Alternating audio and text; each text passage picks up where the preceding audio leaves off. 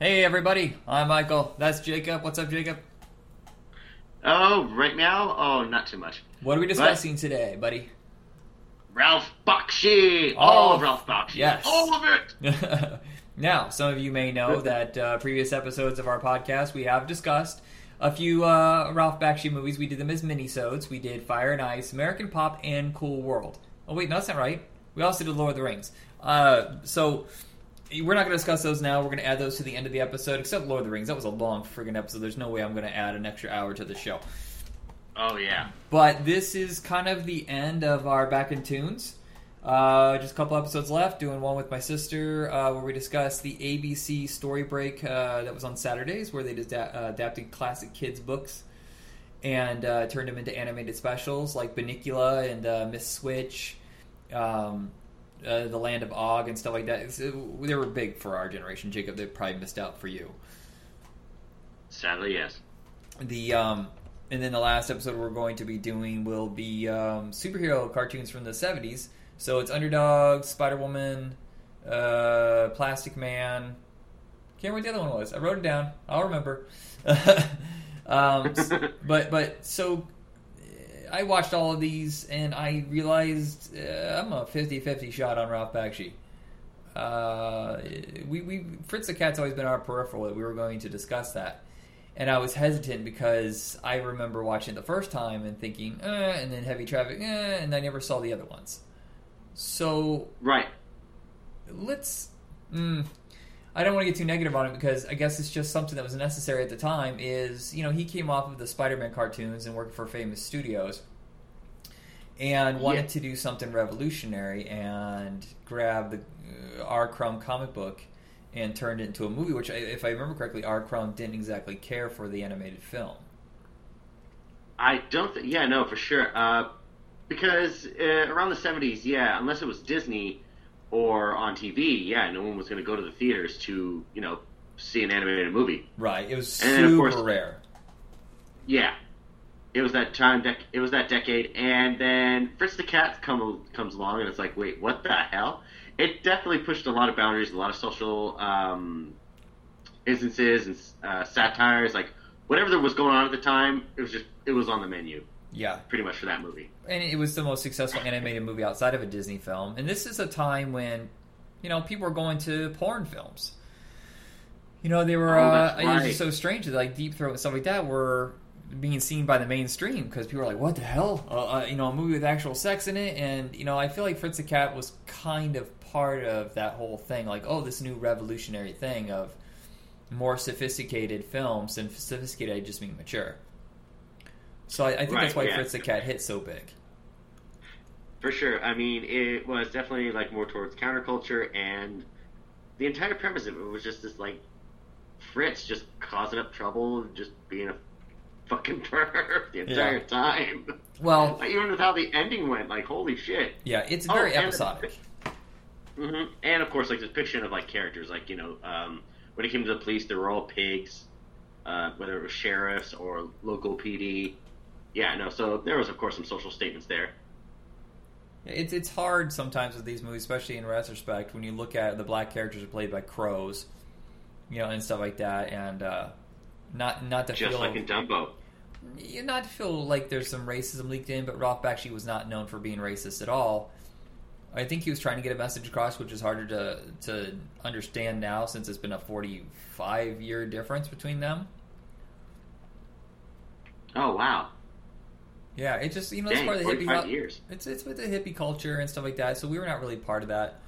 So it's kind of weird to see the characters that he's trying to portray through the animated, you know, what do we call them? Uh, anim, anim, I can't say the word. Anim, Animated spectrum. anthropomorphic. Jeez, I got a stuttering problem lately. It's weird. Um, oh wow. I don't. It's a weird thing. I, I, well, I stammered a lot as a kid, and I seem to have developed it again. I don't know why. Um, holidays, they're stressful. Maybe that's why. The holidays, yes, man. I blame it on the holidays. I'm so glad they're over. yeah, I work retail, and it's just every year's harder and harder. Ugh. Um, so yeah. And they, they made it funny. Uh, they made a sequel to this, of course. I think it was called the the Many Lives of Fritz the Cat or Nine Lives of Fritz the Cat, and it wasn't done by Bakshi. It was done by a different studio, different director, Oh wow. and it wasn't nearly I as had no successful. it's not good. No, yeah, because this. Yeah, no, this movie was like what a seven hundred thousand dollar budget, and then what? How much did it make? I think it was 40, 41 million, uh, which is actually being counted. I think it's way more than that. But the mob and other people had ways of hiding the box office back then. It wasn't easy to track back in the day. It's hard to see what a Ah. movie made. Yeah. Ooh, but dang man, on a seven hundred thousand dollar budget, yeah, Yeah. that's a huge success. That is, Holy crap! Um, so I've heard reports that it actually hit 100 million, but I can't I can't buy that people saw Fritz the Cat that many times. More than say what was out around that time, Blazing Saddles. You know what is the biggest movie at that time? Jaws. Well, Jaws wasn't even out yet. Yeah. Yeah. Seventy five. Yeah. Yeah, Jaws was uh, came out in seventy five, and that was the big blockbuster. I think But, Jaws is the first movie to break 100 million, if I remember correctly. Oh yeah, it was. The uh, the follow up, Heavy Traffic, is very episodic in its nature too, and very hard R, lots of sex, and lots of like, oh, it, this, Oh these are some Jesus! serious stereotypes here. Indeed, I know. I'm watching. I'm just going like, what the fuck? And then in the end, it ended up just being in some guy's head. yeah, Uh, it, almost had like a cutesy kind of ending, but it wasn't too like Leonard's Hospital or something like that. You know, it wasn't that kind of a bad ending. but there was some funny moments where it's like he's walking back home and he sees the uh, you know after he knocks over the uh, pinball machine and runs into um, Carol. Carol, I think yeah, I think that was her name. Yes. So he runs into Carol, who he dreamt up, never met before. And then, like, you know, he's walking by his apartment, and there's people getting it on in the car, and then he just walks out and just goes, and he just yells, bullshit! And he goes out to Carol to win her heart. And that ended up being in his head. It's like, oh my god, what's real anymore? Yeah. This is like a Philip, this is a Philip Dick, uh, uh, is this a Philip Dick story? Were we all mind fucked here? it, it's it's that one's weird because they have this whole subplot where he's convinced his son is gay, and he's Oh, like trying to give him a hooker, and he gets hookers, and everybody in this is just gross. There's just a, such a slime. Just it feels so dirty. These movies Real, it feel a- true grindhouse. Yeah, no, for sure. And it was just like a depiction of like inner city uh, activity, like a lot of traffic. Yeah, sex trafficking. It seemed. Yeah. Good lord. It is such a yeah. But, this man- one this was more extreme than Fritz Cat by a long shot. Oh yeah, no. I mean, it was just batshit insane, and you know, at the end, at first, it, like it did throw me off, where he just got you know blasted right in the head by like you know, the dude on the wheels. I can't remember. He was like that bouncer. Oh right, yeah. beat the crap out of whoever hit any of the girls, and he was hot. And his dad hired him to kill uh, his son because he thought he was gay, or because he was a, he was with a black girl. Yeah, that's why, yeah, yeah, yeah. Racist, sick bastard. yeah, no, it was trippy and bizarre. And like, I'm not sure if I could watch this again. Yeah, it, they're really Mm. hard, rough movies, and this one was successful, nowhere nearly as much as Fritz the Cat, but it's still successful enough. And so Ralph Bakshi, th- these two movies allowed him to, you know, do the next few movies that weren't successful at all. The funny thing is, with all this money coming in, yes, they got greenlit and they got funding, but the budgets were still really small. He was always like just scrapping, you know, for just a couple million. And it's so strange because that wouldn't happen now. If he had to hit with Fritz the Cat, people would be knocking down his door trying to offer him a big studio film at like, you know, you quadruple the price, bare minimum. In fact, actually, yeah, no, Warner Brothers, I think once they saw, uh, going back to Fritz the Cat, once they saw Fritz the Cat, they pulled the plug because they were a very conservative uh, studio at the time. Yeah, well, this is AIP, Uh, yeah, and these I think days- AIP was known for exploitation films. Oh God, yes. Oh yeah, but yeah, now I mean, yeah, these, these days, yeah, no, he, people would be being like, "Could you do this? Could you do that?" Hell, I think he'd be able to collaborate with Seth Rogen and the Apatow crew probably make an animated movie. The um, That's something I would want to see. the the next two movies are where everything went wrong, and I almost destroyed his career. And it's uh, Coonskin. Coonskin was another really tight budgeted, which is so strange because you really think they would have offered him more money, but I think it's the subject matter too. And oh God, yes. I was like, how did they get this off the ground? yeah, I mean, Blazing Saddles, you know, it was Richard written by Richard Pryor, which is why they got away with a lot of the stuff. The only complaint they got was uh, when Mongo punched the horse. the uh, so Coonskin has a notorious. Uh, it's it was put in theaters for a short bit, pulled because of racism uh, accusations, uh, and then uh, was it five years later they tried to re-release it again, didn't work, and they released it again as Street Fight, aka Coonskin, in the '80s on VHS. and it's just never been very successful. It's an okay story. It's not as outrageous as, as and offensive as the other ones, but you can see the cutting corners where he shoots a lot of it live action with Philip Michael Thomas and Scatman Crothers, and then it goes into the animated Fable. Yeah, yes, that's right. And um, yeah, it did start off live action. Barry White, love his voice. Um, oh yeah. Yeah, no, yeah, him and the preacher. I guess they're on their way to the pri- to the prison to bust their friends out. And you know, as those two are waiting at the pri- you know for the getaway vehicle, you know, Scatman's like telling the younger guy like his story and how like they rose up and you know became as big as they are to who they are currently. But oh my gosh, sorry, I just wanted to, I just lost myself. My bad. I'm so sorry. uh, but yeah, no, I mean it's just uh, these characters like the you know the Black Rabbit, then there was um, Bear, and again Preacher. They're like kind of talking about their upbringings, like how each each character like had a unique art style to them. Heck, heck even the promotional art, it looked like you know, yeah, uh, Black but uh, exploitation Bugs Bunny. I can see that. Yeah, but that's how it was with the uh, promotional art. Yeah, no, it was a trip. I'm like, yeah, uh, that's again how this even got made in the first place. I mean, I know there were some complaints from, uh, oh gosh, let's see, uh, I'm trying to remember the NAACP. organization. Yeah, the NAACP. Uh, yeah, they were pretty much saying all the racism that was going on. Hell, even the title of the damn movie. Yeah, but I think it was it was to have a point that was kind of lost. I, I think Ralph actually has good intentions. Is it somewhere along the Oh. way? I think his communication of those ideas uh, is not. It's misinterpreted. Yeah, I believe so. I mean, I mean, the title alone definitely does it. I mean, co- no, the Congress of Racial Equality. Oh, okay. That's who it was. They're the ones who criticized the content as being racist.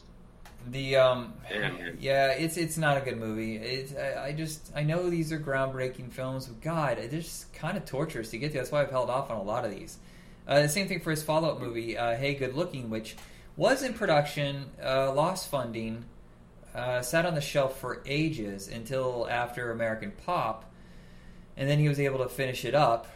It was a weird thing because it was shot live action for the most part, except for the two main characters, and they were animated. And then uh, the studio said, no, let's just go back and animate all of it. And then somewhere along the way, they said, never mind. And it just sat on a shelf for a while. And then Warner Brothers finally decided to finish it years later and, and put it out. And it's yeah, another one of those. Yeah, it's very episodic, rambling, just and just these. They're horrible people, dude. That's the thing about a lot of these movies that he does. These are shitty people. Yeah, no, they're all also very real. This is how people can be. Yes, They showed us the dark side of the world. Why do that I everything's care, all though? you know, princesses and rainbows. Yeah, I know. I like guess it's it's supposed to be the antithesis to the Disney thing, but for me, I was just like, I don't give a fuck about any of this. I know.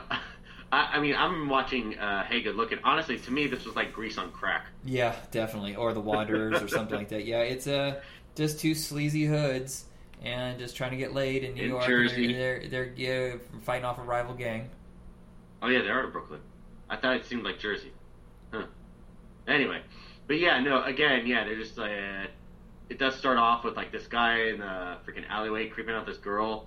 Then he shows her the leather jacket, and it's like, oh, she must have known this person. And then we go back in time to the '50s. Although it had like kind of a catchy theme tune. Hey, good looking. Yeah, it was pretty good. Yeah. But yeah, no, it's just a lot of perversions. Uh, freaking crazy. I'm like, damn, how is this kid not dead yet? but it definitely still uh, still fit within like an animated uh, an animated world. Like you know, some boundaries could be broken, like tucking garbage cans and this and that. It's like that's who that's who the main characters could have been. How It- terrible they yeah, were. that was funny. I forgot about that. The opening where the garbage is talking to the trash can. And something else. yeah, it's it's it's an interesting experiment, but obviously it just it didn't go. This is one of those that was. I think it's still lost. It's maybe Warner Brothers finally put it out on DVD, but a couple of these are really hard to find, so we had to find YouTube copies of them. Oh, are we kidding? We find most of YouTube copies of everything. Thank you, YouTube. Yes. Um, so between Coonskin and, and, and Hey Good Looking, he actually did Wizards. And that's a much bigger budget, very well done, excellent movie. And I, I did, I was kind of lost on it the first time I saw it. I saw it about twenty course. something years ago, really early on a Saturday morning on Sci-Fi Channel, and I thought it was going to be this big sci-fi adventure, like like big action and stuff like that, and it wasn't. It was more uh, introspective, and you know, of course, he's still cutting corners, but you know, you can see him experimenting with stuff that he's trying to do with Lord of the Rings later.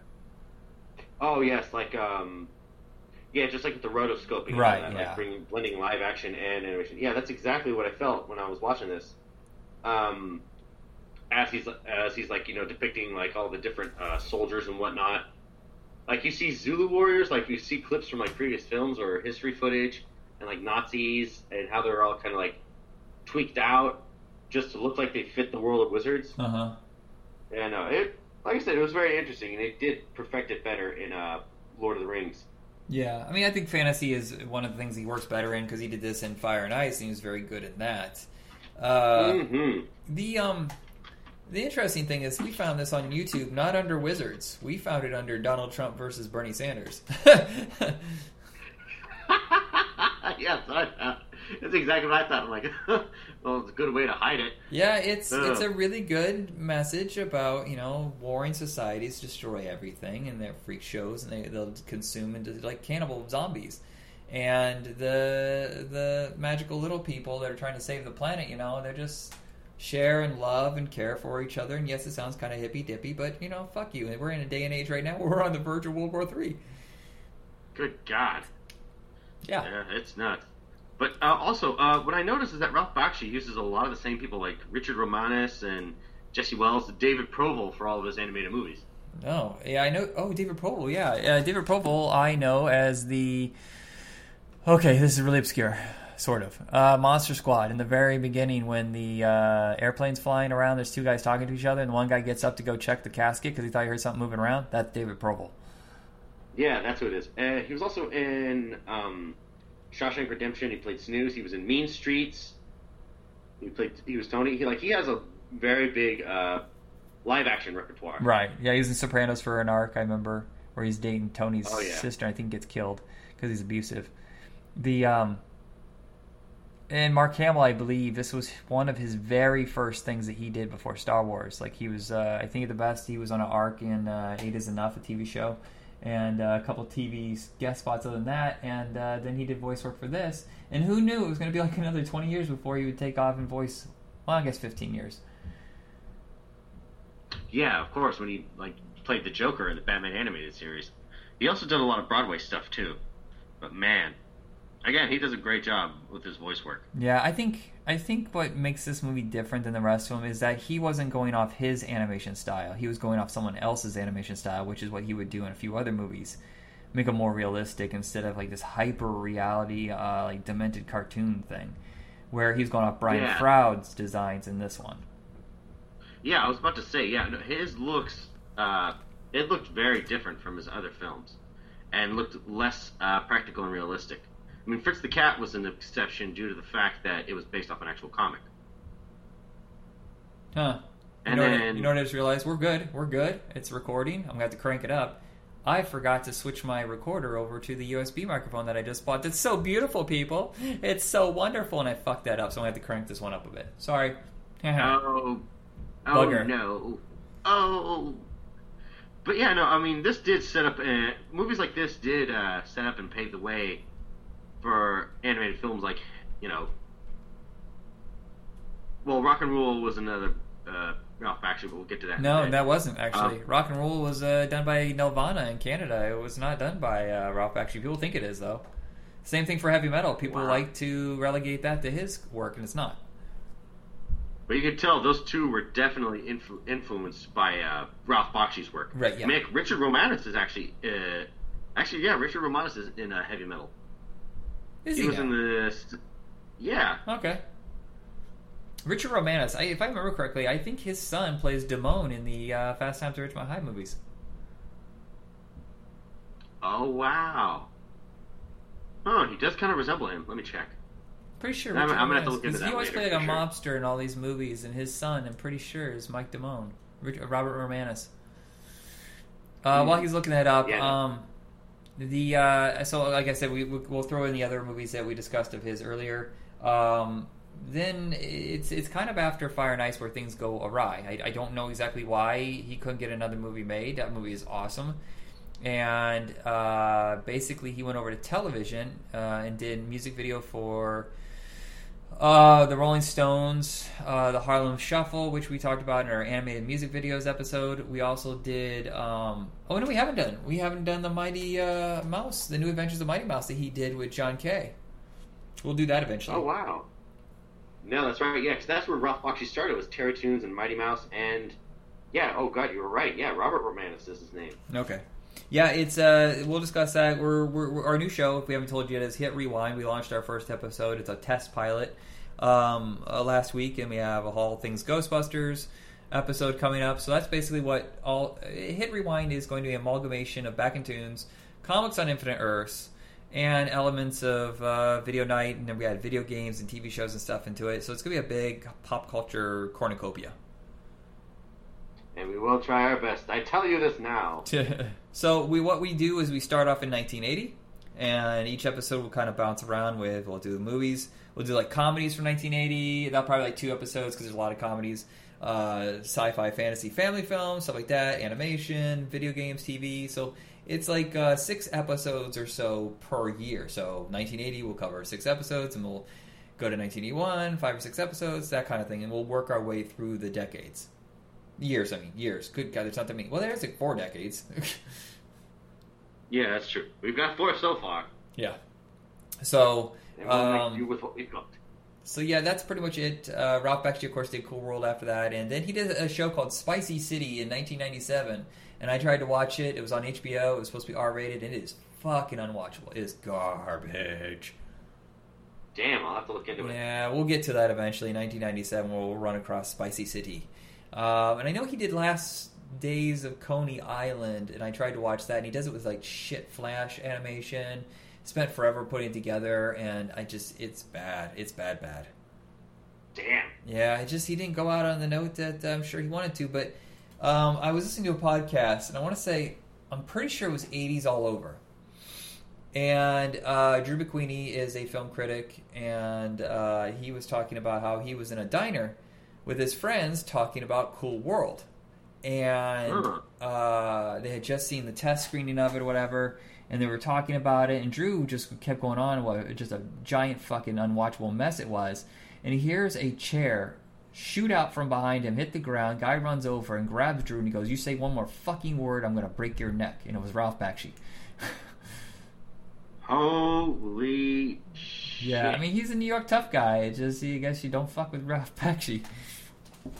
No, I mean, don't just you. You mean you can criticize him, but don't like skate him and call it what an unwatchable piece of shit is. Yeah, yeah, it's uh, that took some bravery. Yeah, but, it's, like, but damn, it's, dude. it's it, well, when well, he didn't know Ralph Bakshi was in there though, and two, he was a lot younger. I think he was just like right out of college, and so you know, you remember those ages where you're more, uh, uh you're not as refined, I guess. Whatever pops in your head comes out your mouth. Pretty much, yeah. Yeah.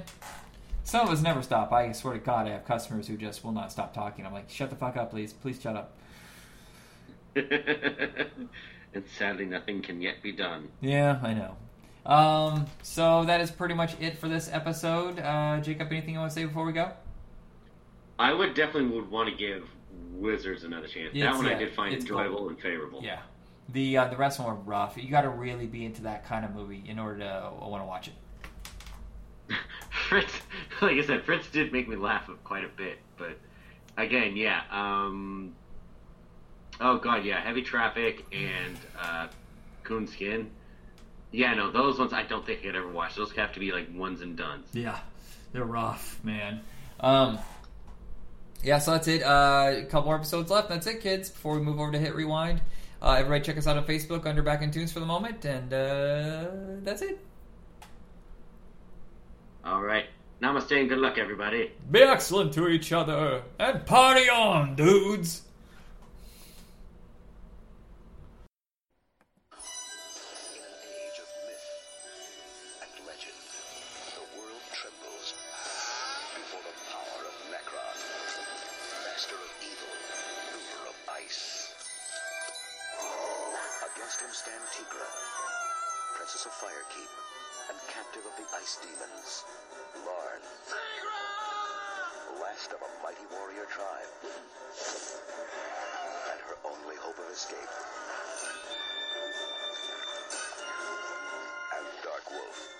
Mysterious avenger, and sworn enemy of the Ice Tyrant. Their courage will be tested. The challenge must be met. The final battle between the armies of the cold and the keepers of the flame is about to begin. Fire and ice from the visual imagination of Ralph Bakshi dazzling artistry of Frank Frazetta. A fantasy adventure from 20th Century Fox. All right, everybody, welcome to Back in Tunes. I'm your host, Michael, and my co host, as always, Jacob. What's up? Hey, hey, hey! Not much, man. I'm just kind of in a back craze, so it's kind of hard to focus when rewatching Fire and Ice. But let me tell you, there will there will not be a lack of enthusiasm for this. no. This Considering is, this is one of those movies we've been discussing probably for about four months now, you know, getting around to watching it. I don't know why I took so long. This is a damn good movie. It's not brilliant by any means when it comes to story complexity, but it's it's exactly what I want in an animated movie. Something aimed at, you know, someone beyond 12. You know, tons of action, uh, you know, um, great characters, and uh, let's just say this Frank Frazetta's art, when it comes to women, oh yeah, that is perfection right there.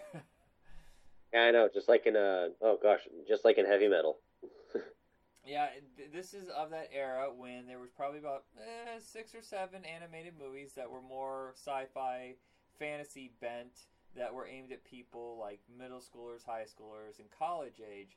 We had uh, American Pop, Lord of the Rings, Wizards. Most of these, by the way, are Ralph Bakshi. He was like the king of making movies for people who actually uh, wanted something more than just talking animals. And well, if they were talking animals, then they were filthy, like uh, Fritz the cat. uh, oh god, yes. One day we're gonna get to Fritz the cat. We were I, I was going to originally do an episode where it was all about Ralph Bakshi's films, but we found ourselves discussing the fact that we would actually want to do one episode per movie. Though there's a couple in there that are kind of rough to get through, like Hey Good Looking and Coonskin, or AKA Street Fight. Those two are a little more difficult to get through. Fire and Ice uh, is definitely one of his better ones. I think American Pop is his best, and probably this one's second. Yeah. Quite personally, I couldn't get enough of Fire and Ice. I wanted to see more of the character Dark Wolf. I'm like, okay, can we get a solo standalone fil- film for this guy, please? He's just one of those supporting characters that just manages to steal the show. Kind of like, um, what's that actor's name? The one who, uh, the one who uh, played uh, George McFly. Oh, are we talking Crispin Glover? Yeah, Crispin Glover. He's the, he's like one of those supporting guys that manages to steal the show whenever he comes into the scene. Yeah, he kills Heck, he even one. did it- I, I would I would watch an entire movie around him. Oh, I know.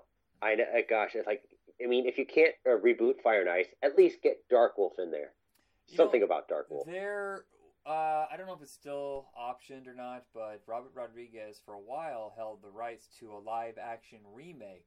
I'm trying to think of who he could possibly have play these characters. There's not a lot of people built like this, you know what I mean? Strong or yeah, Teegra, holy. I know. Oh, I know. Oh gosh, maybe you could get ooh, maybe Gina Carano or you know Ronda Rousey, or um, oh gosh, If they if they were to be cast, they would definitely have to beef up Tiger's character to be a lot stronger. She does a lot of physical stuff, but she seems to be mostly scared and running away. It she's not the strongest character in the world when it comes to uh, complexity, but I was thinking more like a horny fifteen year old kid here, so I apologize. yes, you were. God, come on, Michael, suppress those feelings now. Suppress. Never. Shake, shake, shake it. No, put I'll put an ice pack on your balls after I kick them.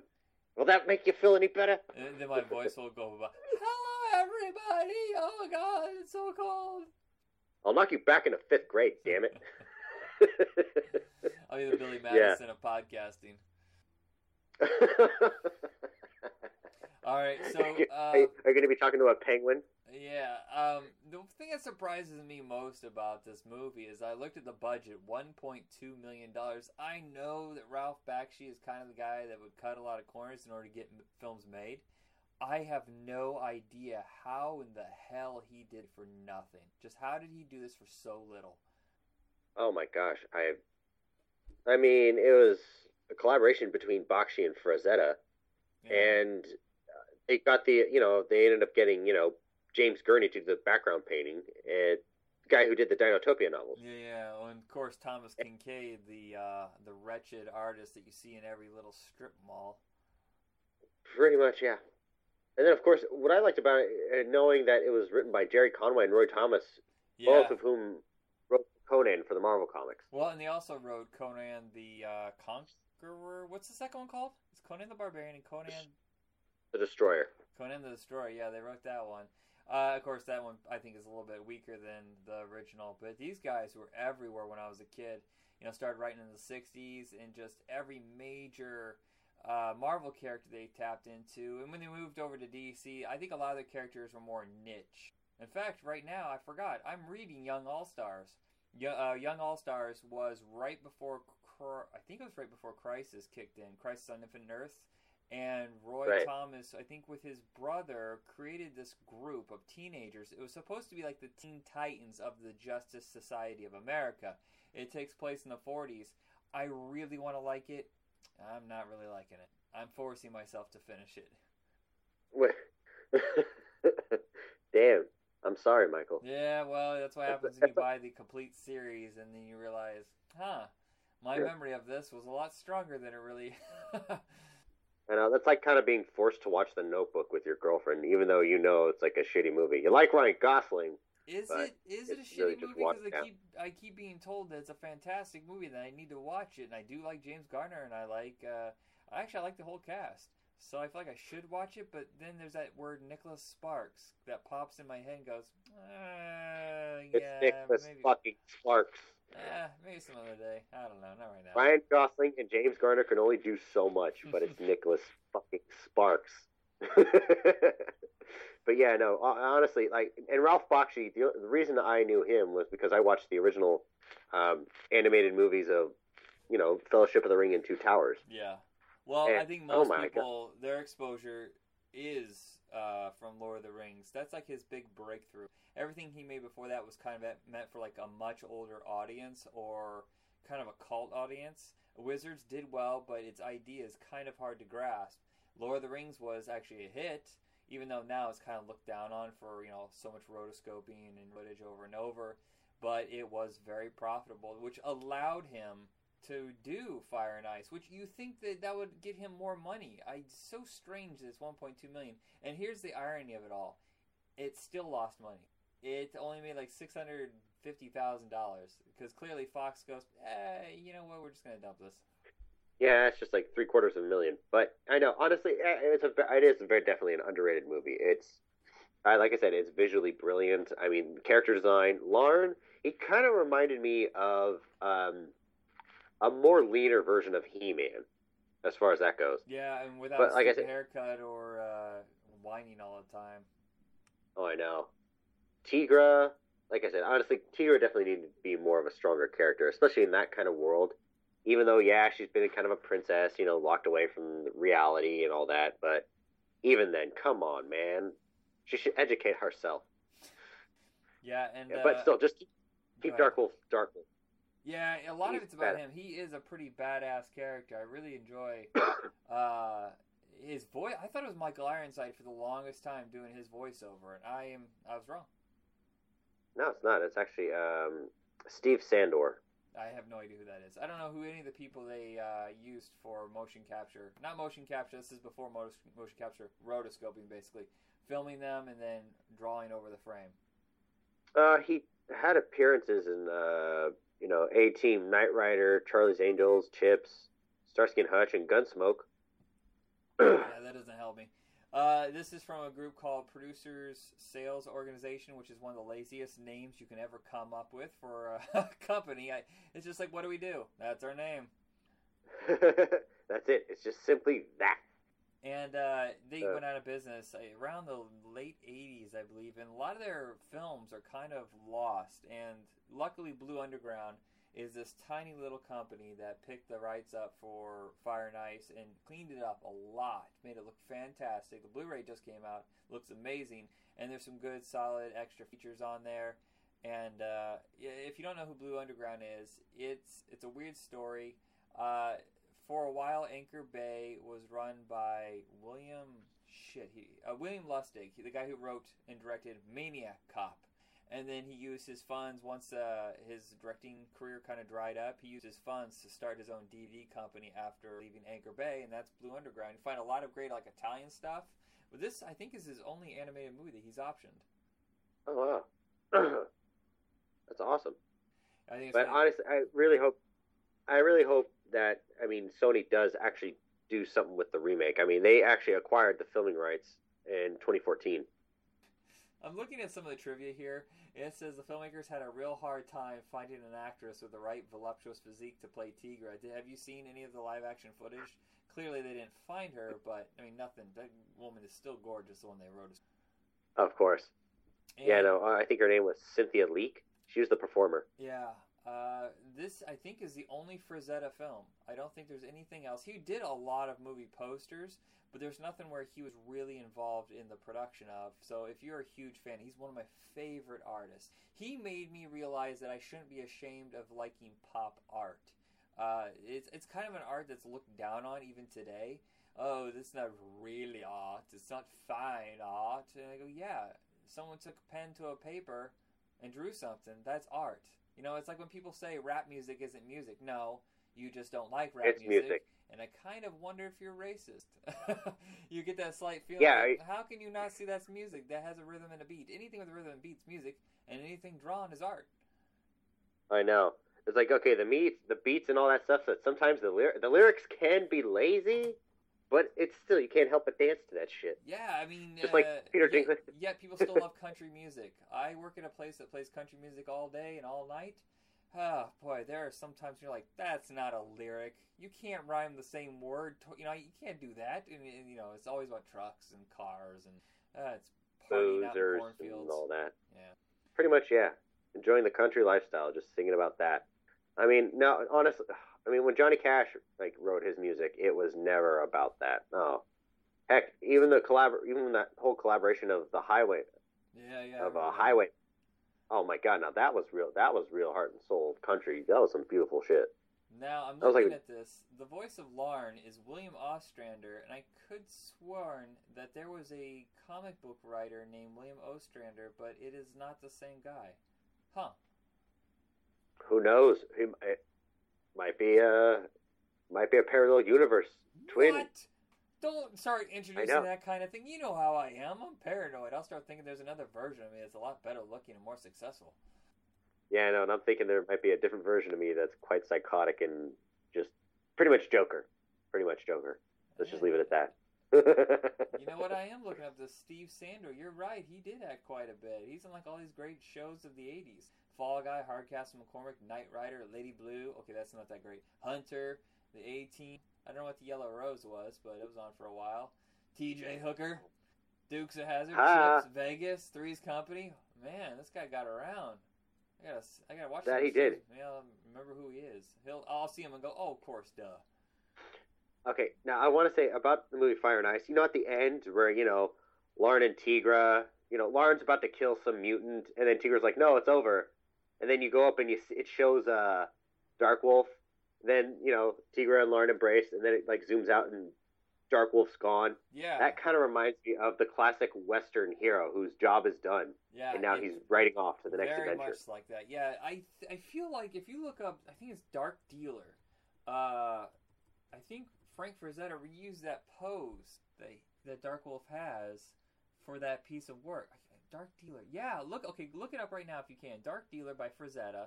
If you look at that, there's a lot of that kind of Dark Wolf thing going on there. I could have sworn hold there on, was a Dark right- Wolf comic book. I thought that character continued in some way, but I'm not finding anything about it.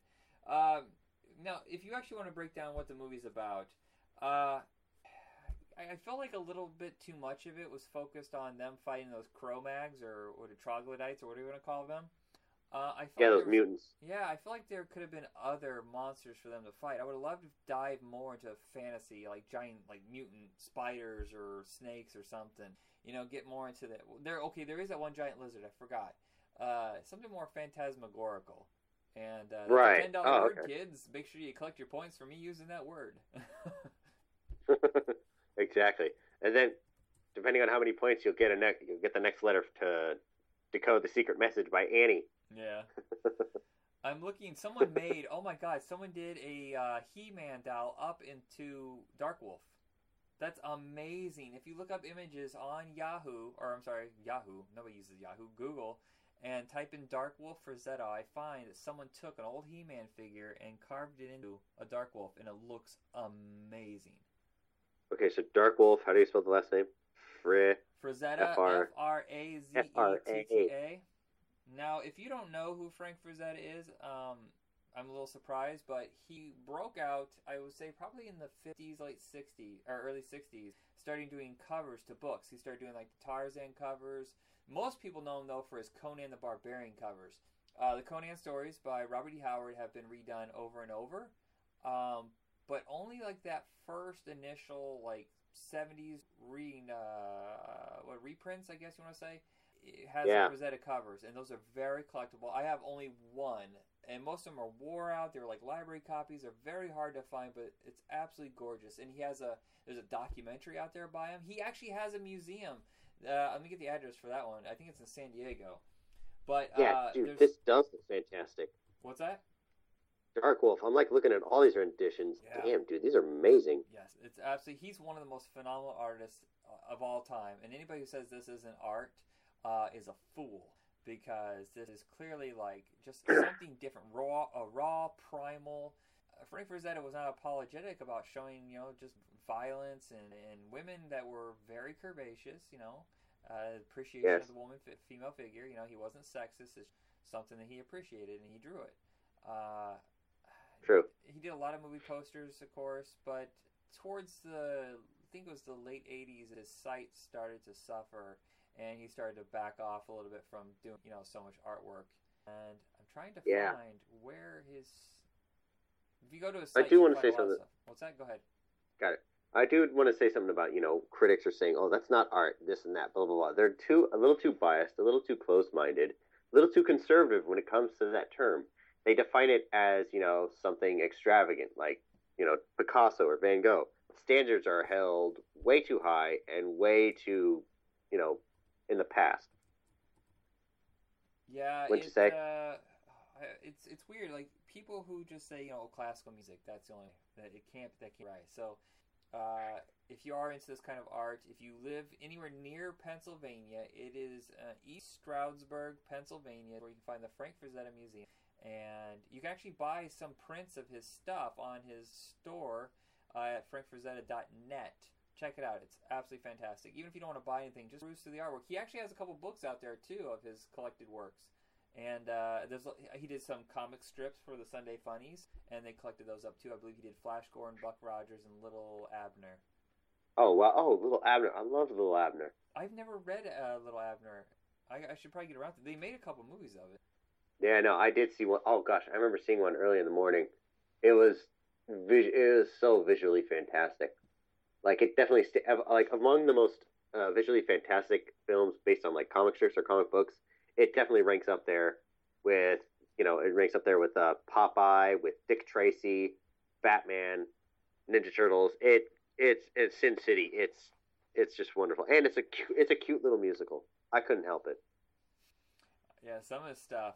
I don't think the store actually is selling stuff anymore. It just gives you links to Amazon where you can buy used stuff. But yeah, that's, isn't that the, isn't that the great part about eBay is that you can just go find this stuff that's out of print and buy it. I mean, clearly, Yeah. since he's passed on, he died six years ago. You can't get it autographed, uh, but maybe someone else got it autographed, and then you can. Oh, for sure. And it'd be a collector's item, and then it'd be worth millions. now, do you feel with uh, with this movie that the villain was played kind of fey? Eh, somewhat. I don't know. I was like, I couldn't really get into him. Yeah, I'm like, God, just, die- just die already. I don't that- like yeah, you. that is one. I was hoping for a better villain, but there is a couple moments where you're just like, "They playing him as homosexual? I can't tell. But uh, because he rejects Teegra instantly, he's like, "Oh, mother, save your whore for someone else." And then uh, I don't know. It just it felt like maybe that was something they were kind of aiming at, but maybe I'm just reading into it because apparently I have emotional issues. oh, hey, you know, if they do get the li- the live action going, then they might pander upon that. nah, they probably won't. Uh, Sacha Baron Cohen could play. Well, you know that that- you know that R-rated movies are popular now. They could probably uh, they could probably get away with doing this R-rated because you know probably ten years ago it would have only been eh, PG-13 at best because they were like, well, we can't sell a fantasy movie at an R rating. Look what happened to Conan Barbarian remake. That thing bombed. Oh God, yeah. Oh man, I know. I watched it. I mean, Jason Momoa was kick ass, but it was it was so boring. It wasn't as bad as Sin City 2. I'll say that much right now. Okay, I'm gonna. I just looked this up, and if you want to get a book of Frank Frazetta's work, you better get it now because it's all out of print, and the prices are skyrocketing. The best one to get is called Icon, Frank Frazetta. I wish I had not sold it, but I was broke and I needed to make some money, so it was either turning tricks Damn or selling it. my Frazettas. I'll have to look it up eventually. yeah. Maybe next paycheck. All right, so I think I wrapped it up. My side of this episode. Is there anything else you want to say about it? like I said, Dark Wolf, I think, is definitely a strong character and would have enough of a following to get his own series.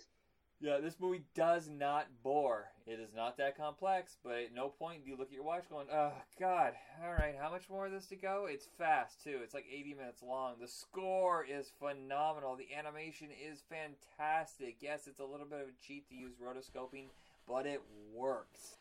And uh, exactly. I'm gonna say uh, grab grab a copy from Blue Underground. These guys are a great little company, and they could use your support. So if you like this movie, pick it up. Do it. Do it now. Actually, isn't it ba- okay, no, I, okay. As far as like uh, casting for Dark Wolf, I'm guessing either Dave Bautista, who played uh, Drax in Guardians of the Galaxy. I'm I'm cool Well, with that. uh, Dwayne Johnson. Well, Dwayne Johnson's too obvious, but he's got. I'm sure he's got too much on his plate. Or Joe Manganiello. Hey, he played a werewolf in you know, True Blood. Yeah, totally could see that. Oh hey, yeah, that would be bad. Oh my God, women would be throwing their panties up at the at the freaking big screen, and then Sofia Vergara would be like, "Don't you be talking about this?" And she starts shouting in Spanish, be like, "Oh shit, I'm gonna kill somebody! Y'all better put your panties back on, women." and fuego in my pants, pantaloons. Um, well, uh, sorry, Sofia. He's a beautiful man. You married a very beautiful man. Back in tunes.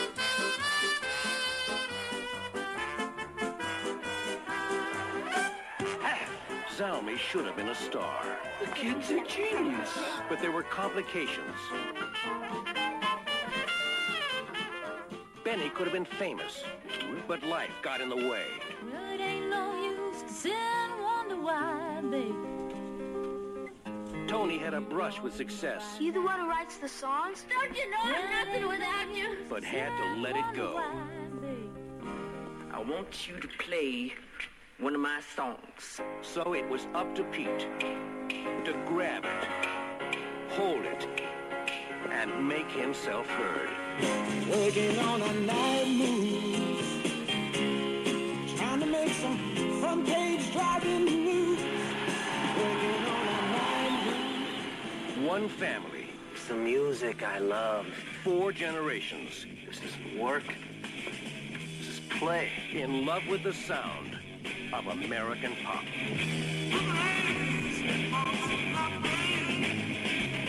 Ralph Bakshi, the creator of Fritz the Cat and Lord of the Rings, now takes modern animation a quantum leap forward with a motion picture of incredible beauty and remarkable power.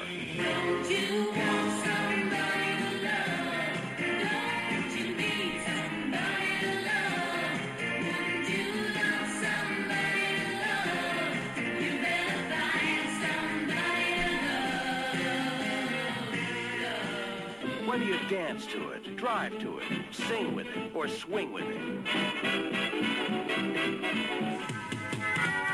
If you can crank it up, plug it in, or switch it on. If it assaults your senses, rocks your body, or touches your soul.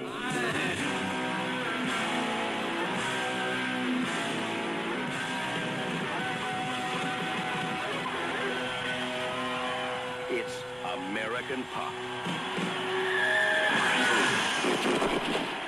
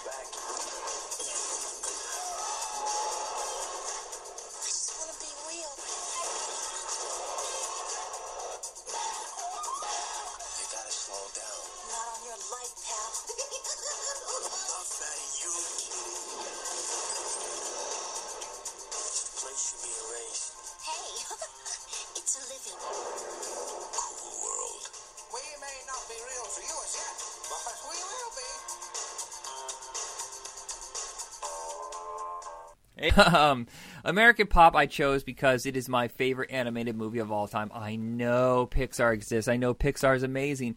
Uh, I know Warner Brothers has turned out a couple good movies, and uh, you know I love Cats Don't Dance. I mean, come on, who doesn't love Cats Don't Dance? You've Oh. never heard of it? Shit. Okay. I love it. Shit, dude. Anybody that loves cats would love that fucking cartoon. And plus, it, was- I thought it was like a huge tribute to Gene Kelly. Yeah, it's it, what it is. It's all those old Ginger Rogers, Gene Kelly kind of stuff. Fred Astaire. Um, Oh God, yeah. But American Pop resonated with me because it's a grown-up movie without being like the rest of Bashki's movies. Like in the beginning, where they were really risque, you know, and then he did Lord of the Rings. It kind of changed things where he he, he tried to go for a bigger scope. Uh, American Pop is like a mini series. You know how back in the day when they had Roots and North and South, those big mini series about generations of certain families. Yes, and also it was pretty much um, what it discussed was you know again heavily influenced uh, by pop culture of those decades that it went through. You know, it started off with a young immigrant child um, coming to uh, coming to America, saved by a rabbi. You know, coming to America, living with his mom, being an entertainer, and then going through so many like ups and downs, then getting involved with like some you know dark. Uh, well, I can't I can't find a better word, but getting involved with some dark, shady shit. Yeah. Becoming like a being like a being like a crime, start getting into, involved with crime, and then it goes on through generation through generation through generation. You know, a legacy uh, kind of build up. You know, like grandson, grandson, great grandson, all but all definitely influenced by entertainment and music. And each, hold on, trying to sneeze. Oh god, yeah. okay, false alarm. Gorgeous. Oh, wouldn't be terrible? Yeah, Every man. time you sneezed, that it that would happen. If, I mean, you'd be like, "Oh, I gotta go change my underwear again." I know. Fuck. I almost, I almost gave it the vey. What is wrong with me? Oy vey. There's something wrong with my sinuses, but it doesn't want to admit it. Oh, what a schwatzte. Anyway. All right, so American Pop starts in the 1800s. It's uh, set in Russia with the Cossacks taking over this town and killing a rabbi, and his this child uh, runs away, makes it to America, and that starts his story of you know not only just being an immigrant, um, but what it means to be American. I mean, the movie's called American Pop for a reason. It's not just about music; it's about what it means to be American, and and, and we are troubled Started off people. immigration, What's that? and it did start off with immigration, especially with how the founding of the tree was. Good God, you got quiet. Oh, I'm sorry. I did. Yeah, it's like you took the microphone away from your mouth. Oh yeah, I did start kind of like you know venturing further away from it, kind of distancing myself. Wandering Sorry, but away. now it's close to. Oh, I did it my way. anyway, so it did. Oh, I mean, well, technically, it started off with genocide, but I mean, the founding of the United States of America was based on immigrants. You know, Europe, you know, immigrants from all over the world. Well, mainly Europe at first, and then it started coming from all over the world, mostly through slavery. But anyway, let's think about this. Let's get to the lighter. Let's get. Let's change this back to a lighter subject. Okay, Um, so lighter yeah. note. Uh, the first, first, the first generation goes to World War One and gets his throat damaged, so he can't sing anymore. So he starts doing stand comedy, uh, gets married, has a child. That child goes to World War II where he's playing piano, and that is a haunting, beautiful, and ugly at the same time. Is when he's playing piano for that Yeah, Nazi soldier, and then the Nazi soldier goes Danka and blows him away. You're like, what? Yeah, it it just seems like at that point, you know, considering all the stuff he's been through, he's an introvert, and you know, he's just like uh, playing the piano. He looks around, he sees the guy armed. He doesn't give a shit. It's like he doesn't care for his life anymore. Yeah. Considering like how he's grown up and like what he's witnessed, his mom being blown up by that package. Fuck, man. Yeah, but let's you know he like Yeah, you're also talking about the next generation, which even dives deeper into this like complete and absolute loss of who he is, where he's going, and uh, which is uh, kind of significant for that generation because that's when the on the road, the beatnik, the post World War II generation was like, what what is the point of life? What are, what are we here for? Let's go searching for this. Exactly, you know, and then leading up to the counterculture movement, and you know, they. But again, they were all influenced with a certain genre of music and entertainment. You know, again, first generation, you know, growing up, being in the theater, you know, how it originally started, and then, as you said, World War One, getting voice damage, so it was put onto his son, and his son becomes like, you know, gets involved with jazz, you know, and playing the piano. Then, you know, of course, before he leaves for World War Two, has a wife and kid that kid gets up involved with like you know like 60s you know like you know rock and roll getting involved with all the drugs. And each again each generation has a each a unique visual art style. It, and you know again the color palette's just amazing and so fitting. Yeah, my favorite storyline of all of them is uh, Tony when he decides to hit the road. You know, in between him picking up people randomly and be like, uh, "Yeah, I guess I'm getting out here. Is this Kansas, Kansas corny?" and he gets out and they're like, "What are you gonna do? Just leave us here?" He goes, "Doesn't matter. That car is stolen." And they all take off except for that one girl that takes a sign on. It's like, uh, "Car for sale."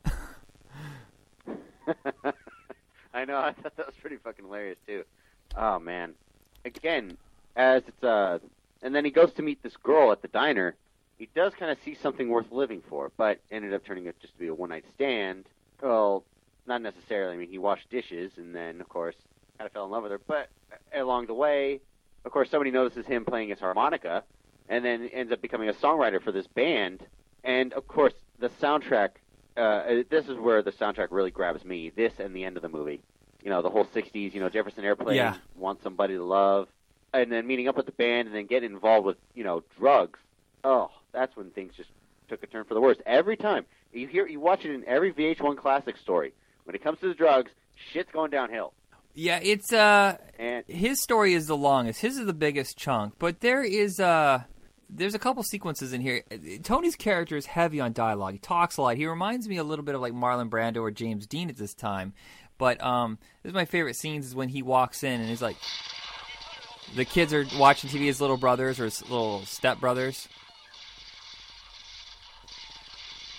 Oh, that's right. Yeah, he walks in on them, and it just like doesn't even matter. Even when the TV's off, you're Yeah. still you're still watching it. Well, I thought by know, now he like talked, but I feel kind of stupid now. Oh. Here we go. Right. Watching TV. TV you can watch if it's on or off. I shut it off. You're still watching TV. Turn it on. Oh, what are you watching? A show. We're watching a show. Show. Their brains is falling out like teeth. Did you get your quarter? Huh? Did the brain fairy leave you a quarter last night? I'm talking to you! We're ignoring you, Tony. Mom said to ignore you. She said they're going through a phase. A face. I'm a goddamn moon.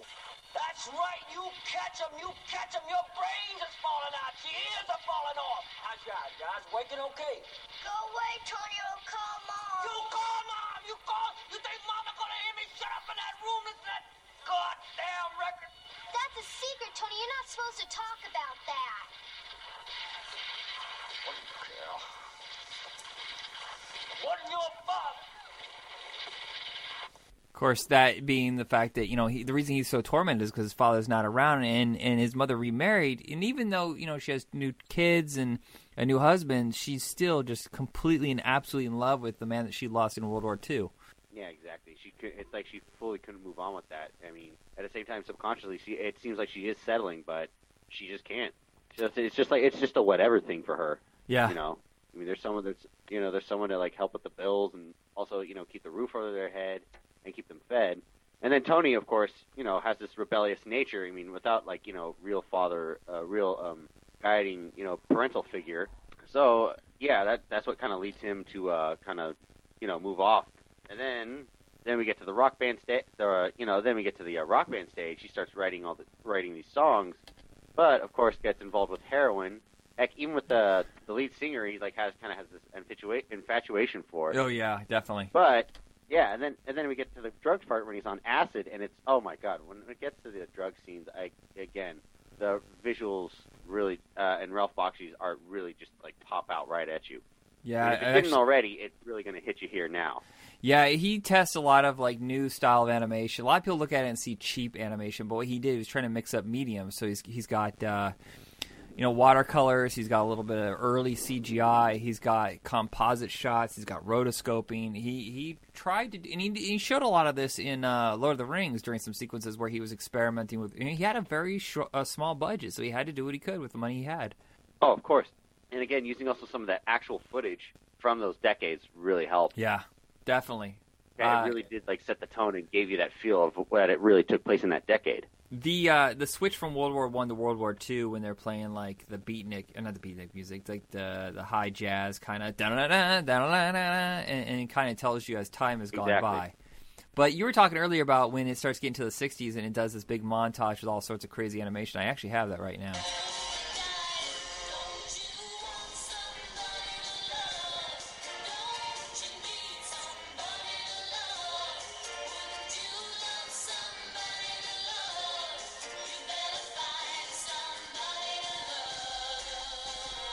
It's funny is that they use music that already existed, which would be weird now because now all animated movies have like original songs, and well, that's actually not true. We're, um, I we have animated movies playing at work all the time uh, because I work in electronics, and we have to have something to display the quality of the TV. So therefore, we show a lot of animated movies. They're PG, they're safe, and we're watching Trolls, and Trolls is shit. And all the music is already songs you know. They didn't even bother to write their own songs. I'm like, what the fuck? Oh, except for that Ju- Justin Timberlake one. Oh, okay, yeah, that one was original. The rest of them were just regurgitated songs. Right. Yeah, no doubt about that. I mean, just uh, look at uh, Rock of Ages. There was nothing original in that. No, no, no, no. That seems to be a weird thing. Is now I feel like everything is just uh, a remake, a reboot, or a reuse of things we already know, and it kind of sucks. And, and then you look at movies that Ralph Bakshi was doing, and, and sure, not every one of them was a winner. A lot of them were cheap jack, you know, just whatever he could with a budget. But they were original concepts. Even Fire and Ice, even though it was Frank Frazetta designing it, it wasn't based on any pre-existing material. The only thing that he ever did really was uh, Lord of the Rings. Yeah, you're right. It was. Oh my god, yeah. I mean, Cool, Wor- cool World, I thought like was an original idea as well, but we'll get into that in a minute. Yeah, I think Cool World But, might be based again, on a book. Yeah, like this, and again, um, Fire and Ice. Yeah, like all his own, like all original ideas. Well, except for the songs in the American Pop. Yeah, yeah. Um, but here's the weird thing: is when we get to the end, the story takes kind of a twist. Is that he that one night stand that he had, um, he, it produces a child, even though they don't 100% say it, you know it, and he knows it. Tony knows that's his child. You know, they go on uh, tour in Kansas, and he's completely gone by this point. He's so messed up on drugs. Uh, I think it was heroin. Um, but Yeah, he sees that heroin, child. It was like Yeah, go ahead. Sorry. Yeah. Yeah, he's like, you know, there was heroin, and again, the lead singer of the band just died. He fell in love with her. She died of an overdose before they performed. He was just broken down, but, you know, again, like, even he couldn't even see. Uh, again, that kid wasn't enough for him to, uh, you know, stay and take care of and clean up, except, you know, not even to write any more songs. Yeah, he couldn't. Because, you know, the, the last together. time we see him, he, they're at the park. He pawns off his uh, guitar, and he tells the kid, and he has some guy, you know, drop off these drugs to the kid so he could sell them and make money off of it and live. And we never hear from him again. He probably just went off to die from an overdose. Yeah, who know. knows? You, you really get no resolve with that. But um, before we get to that, this is the scene where he finally discusses, like, you know, you've been hanging around with me for years, selling drugs. You know, we've been living on the streets. Why do you hang out with me? Give me a guitar. You're gonna play it? No, I'm going to pawn it. No. I'm going to pawn it, and then I'm going to unpawn it. No. You don't trust me? No. Then, then why'd you stay with me? Why the hell do you think?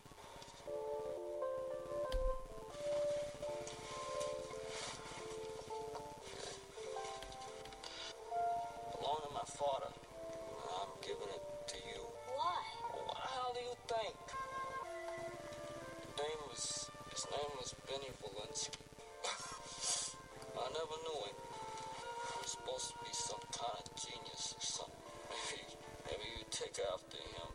Now give me the, give me the guitar.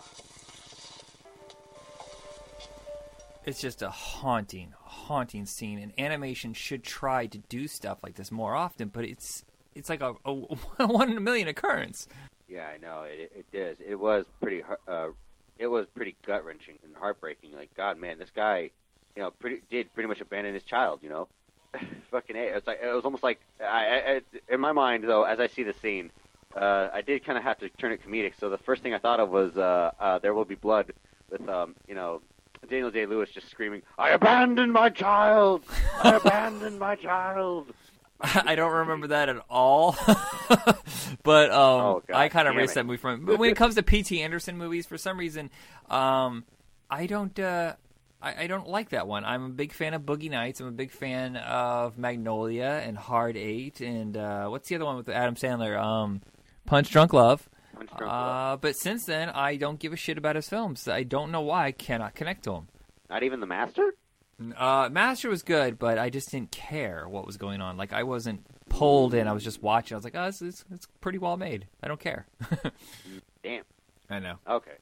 So we get to the end, and now it's fast forward what maybe ten years, and now Tony's about twenty, and he's full on uh, drug dealer, uh, kind of like a street cool kind of guy. Looks like Billy Idol mixed with James Dean, and it's it. This is one of the most artistic, like strangest thing that Ralph Bakshi does, but he Oh just my God, yes. it's almost like a nightmare like that we're going through. Uh, clearly, Tony's character has gone through some seriously dark times. I think it's it's meant to show that. Oh, of course. No, definitely. And, and again, this whole montage when you're going through the whole punk era, punk rock and roll era. Oh man, this again, it really just captured the essence of what punk was about. You know, you see like the razor blades in the background, and the big old figured heads with the big old pins through their mouths, and you know the razor blades, the junk, the garbage, uh, and just all, of course all the pogo dancing, all the random just you know, slot, you know, weird like jilted kind of robotic dance movement. Yeah, that guy that, that flips around all the time, that's constantly flipping himself over. I know that he was really well known for that. I can't remember his name for life of me, but he's in a Devo video really early in their career, and he does that, that front flip kind of thing. Um, I wonder if he's in Oh, serious wow. pain now. Like, did he blow out his neck, his back? Is he like all screwed up now? Because that's His oh. kidneys. yeah, right. That looks bad. That looks so painful. oh shit. Yeah, but again, overall, uh, oh god, and then of course we're so pretty by the Sex Pistols playing in the background. I thought was like again perfect. Sex Pistols may not may not have been the best punk band. No. If anything, they were just you know they were if, if anything they were the poster children of punk. Right, they took the ethos, the idea, the concept of punk and took it to the nth degree. Whereas if you're going to look at quality punk bands, well, you got two or three classes. You got the British side, you got the American side, then you got the, like the pop American side. Like Ramones, um, probably the most successful punk band in America. Maybe Clash, maybe Clash was a little bit more. Um, but the Ramones I'd stayed a with punk the entire way, whereas Clash kind of mixed up their genres. Um, but they're pop friendly. If you look at the Ramones, they kind of took the same writing style as the Beach Boys. Um, whereas like the Clash and the Jam, uh, early Police, uh, even early Devo, those first two albums are punk. Um, different styles. Just it's, but what it was is just a thumb in the nose of not only the rock industry, which become a bloated mess, but social norms. You know, the the corrupt political system, which has not ended, by the way. so yay for punk rock. Sadly, no. Oh god, and um, oh gosh, you didn't you say like uh, Blondie and like Talking Heads when they first were starting off were punk? Uh, well, I know they played at CBGB's, but I'm not necessarily certain they're punk. But uh, here's the thing that people forget. Uh, punk was considered part of the new wave, not new wave and punk. They weren't two separate things. Uh, it was c- called a new wave of music that started around 75, 76, and somehow they got separated, but punk was part of that group. Um, like the Cars, though, Blondie, Talking Heads, the Cars, and uh, like uh, Adam Ant, they weren't exactly punk, but they were like a new style of music. Oh yeah, definitely Adam Ant. My gosh, I mean, uh, there's a friend of mine uh, Facebook, absolutely uh, adores and loves this man. I saw him live. He uh, uh, four years ago, I believe I saw him, and it was astonishing in this tiny little room. He was supposed to be at the big Embassy Performing Hall. It's like a thousand seats. Uh, that got canceled and got downgraded to another concert hall. And then when I got there, there was maybe 35 people there for his big reunion tour. I mean, he hadn't toured with the Ants in probably 35 years, and he hadn't performed period in probably 15, 20 years. And um, Holy shit! I know it was like this big event. I thought it was going to be a big event. And I get there and I'm front row, and there's nobody fighting to get in front of me or next to me. It was a barren wasteland. No one gave a shit, and it was a hell of a concert. That sucks, man. I'm Right? sorry. I mean, again, where was this? This was in San In Luis Obispo. town? Yeah, well, it's a college town, you know, so that maybe it's not so hip. Or I mean, it's it's too hip for its own good. Like there's no retro, uh, or like you know, 30, 40, 50 year old people in the in that town. It's mostly a college town. What the fuck? Right? I went to. There to should uh, have been plenty of people traveling there. Shit, what I'm was disappointed. the band? They they sang the song "Sail" and uh, "Jump on My Shoulders." What? The, uh, shit, I can't remember now. Um, but there was like a thousand or two for them, and I was like, "You guys got two hits. What about Adam Ant?" uh, "Jump on My Shoulders." AWOL Nation. It was AWOL bullshit. Nation. Yeah. Oh, okay. Yeah. Again, uh, again, this last scene at the end, you kind of see a bit of a um, an end to the, the to the despair and misery of uh, that family that family line. Yeah. I mean, because this movie came out in 1981, so it only went as far as the music uh, could be taken. Yeah, he becomes a So when we get to superstar, but 1981, but before that though, he goes and he's delivering drugs to the bands, and he has this little scene.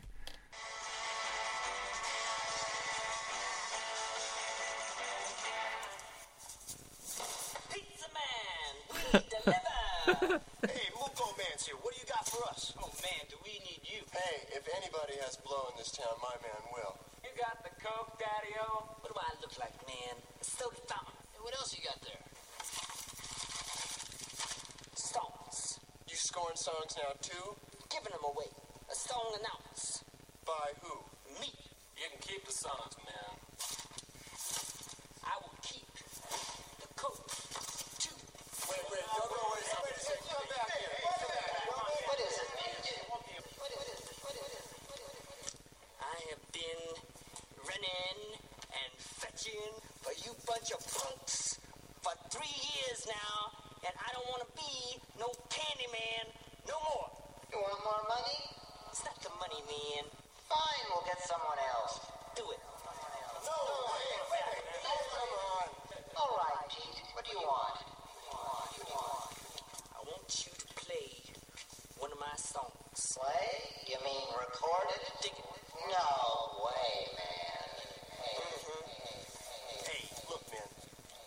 listen to one. One? Just one. Okay. Okay. I didn't realize the guy with the white spiky hair is Lee Ving, uh, punk rocker, and you know would be in a bunch of movies later. Uh, but he's the guy with the white hair and holy glasses. fuck.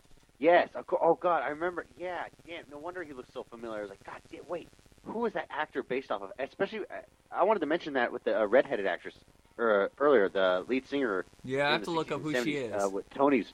Ah, By the way, familiar. this is the wrong fucking song. This is not the song he should. For his character, it doesn't sound right. Night Train. Yeah, it doesn't seem like it fits his voice. Like I can see like maybe uh Dancing with Myself or something like that, something a little more his style. That seems like so blue collar, middle of the road American bullshit. I was like, no, no, no, not right for the character at all. Do you think that was? Do you think that would like uh, it was something he wrote when he was a kid? like don't as he was younger, when he would just sit there and write. But it's also the voice doesn't work. It doesn't make any sense. Yeah, I don't know. Again, uh, especially you know, you're right. He definitely should have gone with uh, Dancing with Myself. That would have been perfect. um, here 'Cause he we- had, he'd been on his own. He- He's been on his own for like you know so many years of his life, and you know he kind of wised up. I guess he inherited those traits. Maybe, Oh, but well, you think it'd be more of an angry his, uh, song, ancestors. you know? Huh? You think it'd be just uh, an angrier song, something a little more power driven than than that. especially with his performance, you know, hustling the uh, band and the managers Right, regarding right, right, right. Yeah, I know. Again, uh, this he did. I mean, he may have dealt coke, but he never tried it because I mean, he looks at his father and he's like, "I'm not going to become that. Oh, hell I'm not yeah, going yeah. downhill." Um, so what we have here is oh, it was the band Fear, which is Lee Ving's band, which which was the one just now in that scene. Um, we have Ron Thompson as Tony and Pete. Um, amazing voice work. I have no idea who he was. Uh, I, I believe he passed away. Um, amazing voice work. Uh, no, no, he's still alive. He's seventy six. Oh wow. Yeah, but he really didn't do a whole lot. Just did a few movies here and there, a little bit of TV. Just one of those guys out of New York.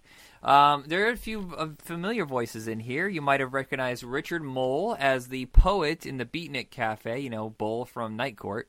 Right. okay. And who else do we have? Uh, we have Vincent Schiavelli as the theater owner early in the film. If you know him, he is uh, Mr. Vargas, huh? yeah, Mr. Vargas, and he was also in um, he was also uh, in Batman Returns. He was the uh, Oh yeah, oh yeah, I forgot about that. Um, he's in Night Shift. Do you remember that? Where at the end, when he gets him the sandwich that Henry Winkler doesn't want, and he grabs the sandwich and like smears the mustard all over the wall. oh, let's not forget he was also uh, I think he was also in um, uh, One Flew Over the Cuckoo's Nest, and he was also in Ghost. and Better Off Dead. When he he's a teacher, he's like, uh. Uh, Les Meyer, I just wanted to know if it was okay if I took out Beth. Oh yeah, he's like so I switched to DK. Oh yeah, and also he was the teacher in um, Fast Times at Ridgemont High. well, yeah, that's that's where he's Mr. like, so I Vargas. switched, I switched down from caffeine, so have a heart. Um, so Uh, yeah, this is yeah, you're right. after Lord of the Rings was a massive hit. It only made six million dollars. This was not on DVD for a long ass time because of music rights. Um, I remember it was a big deal when Right. it came out on VHS in '97, and it had that silver like foil covered uh, sleeve to get your attention, and uh, amazing. Again, oh yeah, overall this was an amazing thi- uh, an amazing movie. You think if they were to do a sequel, would it continue from uh, that same bloodline, or would um oh god, what's his name at the end? I keep forgetting. Pete? Not Tony's son. Yeah, yeah, Pete, little Pete. Pete. Okay, yeah. Do you think do you think uh, Pete would have some influence somewhere in there? Well, I think Uh, starting. I they were to think make the next starting it over, you're going to have to go in a completely different direction. You're going to have to go with an African American angle. I think you know, going up through the blues and, and and through funk and stuff like that. Or you can continue Pete's story with his next child. Just because he's a hit now, just because he has a hit Yeah. song, doesn't mean that's going to last forever. And there's not going to be struggles. And then you're talking about the next generation after that, his kids. Yeah, exactly. Well, they would continue on through like hair metal and rock, you know, rock and roll and all that stuff. But Pete's really young, so he could still go through the hair metal phase. You know, he's only like what, twenties, early twenties. oh my hair man. Ow! Hitting falsettos and like what a mistake that was. No, he would I would I would imagine it's because he did that uh not Steve Miller. Who does that song? Bob Seger? Night Moves? Bob Seger? I think so. Yeah, Uh, that throws me off because I would have said that he would have been like big through the new wave and maybe the alternative, and then he would have given like his career uh, a new direction when it came to grunge. But you're right; it could go in a completely wrong direction where he goes from being like an all-American, like uh, a John Mellencamp, Bryan Adams kind of singer, and then eventually ends up becoming like the shitty hair metal guy who sells out. Oh God, did they? and then his Oh, kid uh, is part of the garage rock movement of 2000 2001. I can't believe we talk about this for 47 Metallica. minutes. So we cheated for 15 by telling you what we're going to do for the next episode.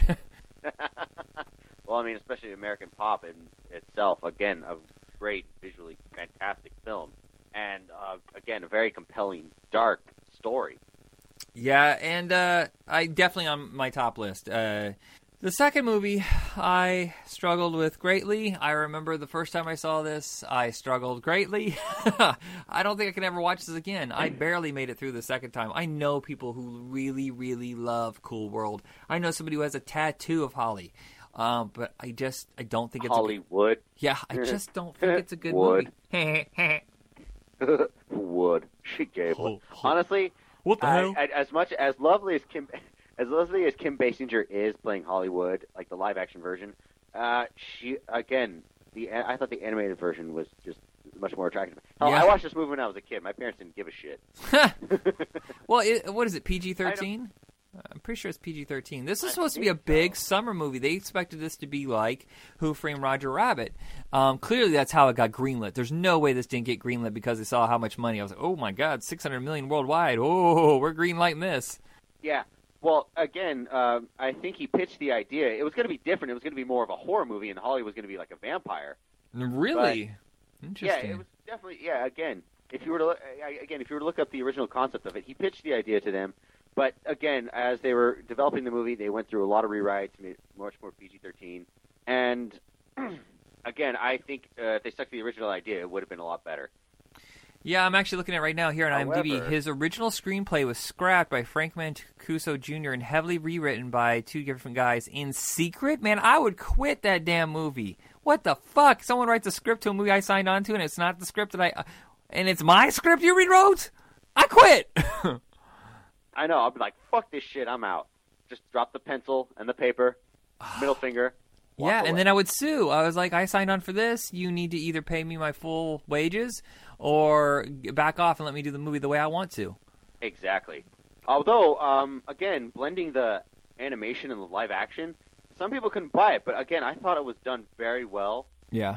And to be quite honest, it did throw me off. Because as a, you know, again, I watched this when I was a kid, and then seeing the Brad Pitt memories, like what the fuck. So basically, when uh, again his mother, he was taking his mother on a motorcycle ride, and she died after someone hit them. And he, as he was being taken to the hospital, I guess he goes to Cool World. yeah, again, the laws of reality and how it all happens is just very weird. Oh my god! If every time I But got a head wound, I would end up in an animated world. Oh, that'd be so great. Instead of oh god, the pain. Oh god, the pain. Yeah, no, or basically that was happening to Brad Pitt as he's dead. Like that's his, that's how, that's the afterlife for him. It's this awesome animated world. Except the other guy, oh god, what was the actor? Gabriel Byrne. Gabriel Byrne's character, of course, he was like, you know, you know, wanted for murder because um, evidently his wife was sleeping with someone else. Again, he was a heavy, he was a prime suspect. his story and his acting are the only things I, I care about in this movie. Brad Pitt, of course, he's fairly young in this. I think he had just come off Thelma and Louise, so he really wasn't a name yet. Uh, gives a very confusing off kind of performance. Kim Basinger is fucking terrible in this movie. They were just like, "We'll give you twelve million, just show up, please. We got to get this thing going." And she's like, "Well, okay, yeah, just okay, I'll take it." And then she's terrible in it. Uh, the story sucks. Um, the stuff with Gabriel Byrne before he goes into Cool World is more interesting to me than actually being there. I think the whole thing about him being like this hot underground comic and his fan following, and getting out of prison, you know, that interested me, and then it just kind of stops. I I wonder who he was modeled after because he seems a little bit like Peter Bagge. I think that's how you say his name. He did a comic book called Hate, which was really like a cult icon kind of underground thing around this time, or maybe uh, an R. Crumb kind of thing. Bruh, not sure. Can't say. Don't know. I'm a little clueless about that. Yeah. The animation. All I can say is, the, as- yeah, go ahead. Sorry. again, the like I think what really the only good thing about this film is the animation. Yeah, here's the thing: is the design work looks clearly like Bakshi, but it's given credit to Rough Draft Studios. So I'm, I'm assuming that uh, Mark Bakshi or Mark Bakshi, Ralph Bakshi did uh, the design work, and then Rough Draft just did the actual animation. Right? Yeah, no, because I know he brought in some of his original animators for this movie. again, uh, it's just it's just so fucked up. He got screwed over uh, with how the movie went. Yeah. I feel like there's two different movies. Like the first 20 minutes is like totally different than the rest. I was like, "Oh, this is pretty good. I'm getting excited." And then I found myself at about hour 10 going, "God damn, this movie's still going. I don't I don't care about any of this." It's a very fucking slow movie, and it, and then it just got really weird and just outright bizarre as you know Holli Would's like performing with Frank Sinatra Jr. Dear old Frankie, rest in peace. And she starts becoming this weird clown thing. I'm like, ah, Yeah, what was that? or whatsoever. Yeah. And then she finds out that the doctor who originally came from Cool World, you know, living in the real world, disguised as some like you know casino boss or whatever. Uh, it again uh, confusing as fuck. And then at the very end, uh, what's his name? Jack becoming Super Jack, and the world's blending, and you know he ends up saving everybody except for Brad Pitt. Brad Pitt died, kind of. And then he comes back in Cool World, but it comes back as a doodle because he was killed by a doodle. Like, what the fuck is that shit? Who wrote this shit? I'm sorry, Ralph. Somebody who so saw the Ralph. end of Roger Rabbit, you know, clearly someone who saw that and was like, "Oh, it's just kind of yeah, yeah, that makes sense." Yeah. Well, Toontown was a completely different thing, and you know, nobody actually turned into a toon. I mean, what's his name? Christopher Lloyd's character, Judge, was a toon from the very beginning. It sounded just like this. oh God. Uh, Uh, but again, yeah. um, I'm looking at the plot here. This is crazy. The plot here originally was for uh, a cartoon and a live action human having sex and conceiving a hybrid child who visits the real world to murder the father who abandoned her. what? And they bought the idea in 10 seconds. That's all right. Hmm. Again, I know that's fucking crazy. That's some crazy shit. I would have loved that idea, but seriously, a cartoon and a human getting it on. That's Oh, so yeah. fucking weird. If there was any animated character that uh, you could spend the rest of your days with, who would it be? Jessica Rabbit, I'm thinking, uh, hands down. thinking um, Daphne, Scooby Doo. Yeah, Daphne. Oh yeah, Daphne. Oh Or wait, Betty. Velma. Betty. I, I, I Oh. have no problem with Velma. It's you know, just, mm, Daphne. Betty, Judy, Josie, and those hot pussy cats. they make me horny on Saturday morning. All right. So originally, Drew Uh. Barrymore was cast as uh, Holli. Brad Pitt was cast as Gabriel Byrne's role, and then he got recast uh, down, and Gabriel Burns got signed on, and Kim Basinger. Uh, we have Maurice LaMarche uh, from um, most people probably probably know from Pinky and the Brain, and uh, Charlie Adler is also a voice actor in this. Wow, this is crazy. Yeah, no, there was quite a few voice actors. Sorry about that. That was my uh, Metal Gear Solid ringtone. Uh, I remember the soundtrack. My friend Aaron had this soundtrack. It was all like industrial, and he was really into that kind of stuff. I thought it was fucking terrible. Yeah, I think the uh, I think the soundtrack actually did better than the movie. Maybe. I think this opened the same exact week as A League of Their Own and Buffy the Vampire Slayer. I remember them being really, really close together, and this just got murdered. Oh God, yes. Oh, uh, Buff Buffy, I couldn't tell, but I mean, League of Their Own. Oh fuck yes, that would that definitely would have done great. All right, I watched And League of Their Own. It was a great movie. Um, every week we have a marathon in this house where we pick an actor and actress, and, and we grab like a couple, well, not a couple dozen, but like you know a handful of films from that actor or actress, and we watch them. And we watched uh, a bunch of Geena Davis movies, and we watched A League of Their Own. I haven't seen it since it was in the theaters, and I cried twice at the end. That movie's so insanely funny, and it's just good. And I was like, oh yeah, that's why this made so 120 million. Yeah, exactly. Oh God, but Jon Lovitz's parts though. if I had your job, I'd kill myself. well, I we were just talking about um, uh, Mom and Dad Save the World because both came out that summer, and uh, it just wow. oh my god, the performance in both those movies. He is so insanely funny. I mean, I heard he's a massive tool, but uh, he's great in those two. Oh yeah, no, hands down. He, uh, when it comes to comedy, uh, he always manages to steal the show. Hell, even in Wedding Singer, his little bit from singing "Ladies' Night" to slowly closing the curtain. he's going insane, and Uh. I'm reaping the benefits. I honestly, I, I, when you hear the song "Ladies' Night," uh, do you always picture John Lovett singing it? Have- Uh, no, every time I hear down? because it plays at work. We switched over from country, thank God, uh, over to like 70s and 80s uh, rock and pop, and they play Ladies Night. And every time I hear it, I just think about like strip club scenes in movies for some reason. I'm like, oh yeah, it's Ladies Night. Oh what a night. Oh what a Oh, night, God. girl. Oh God, Detroit Rock City. um, I guess we're at the end of this. I totally recommend American Pop. Cool World is a novelty, but if you want to see like a cool animated uh, action hybrid, you got plenty of other choices. Uh, Looney Tunes back in action for one. Nobody went and saw it, and it's amazing. It's it's way better than Space Jam, even though Space Jam still better than Cool World. Oh, Space Jam's way better than Cool World. Um, what, else, what else do we have in live action animation? Of course, we have Roger Rabbit. Um, well, of course, there's the Smurfs and all the the new ones where it's all hybrid movies. But it was kind of a novelty at the time. Cool World and Roger Rabbit were around. Yeah. Oh God, what else was a blend of live action? Música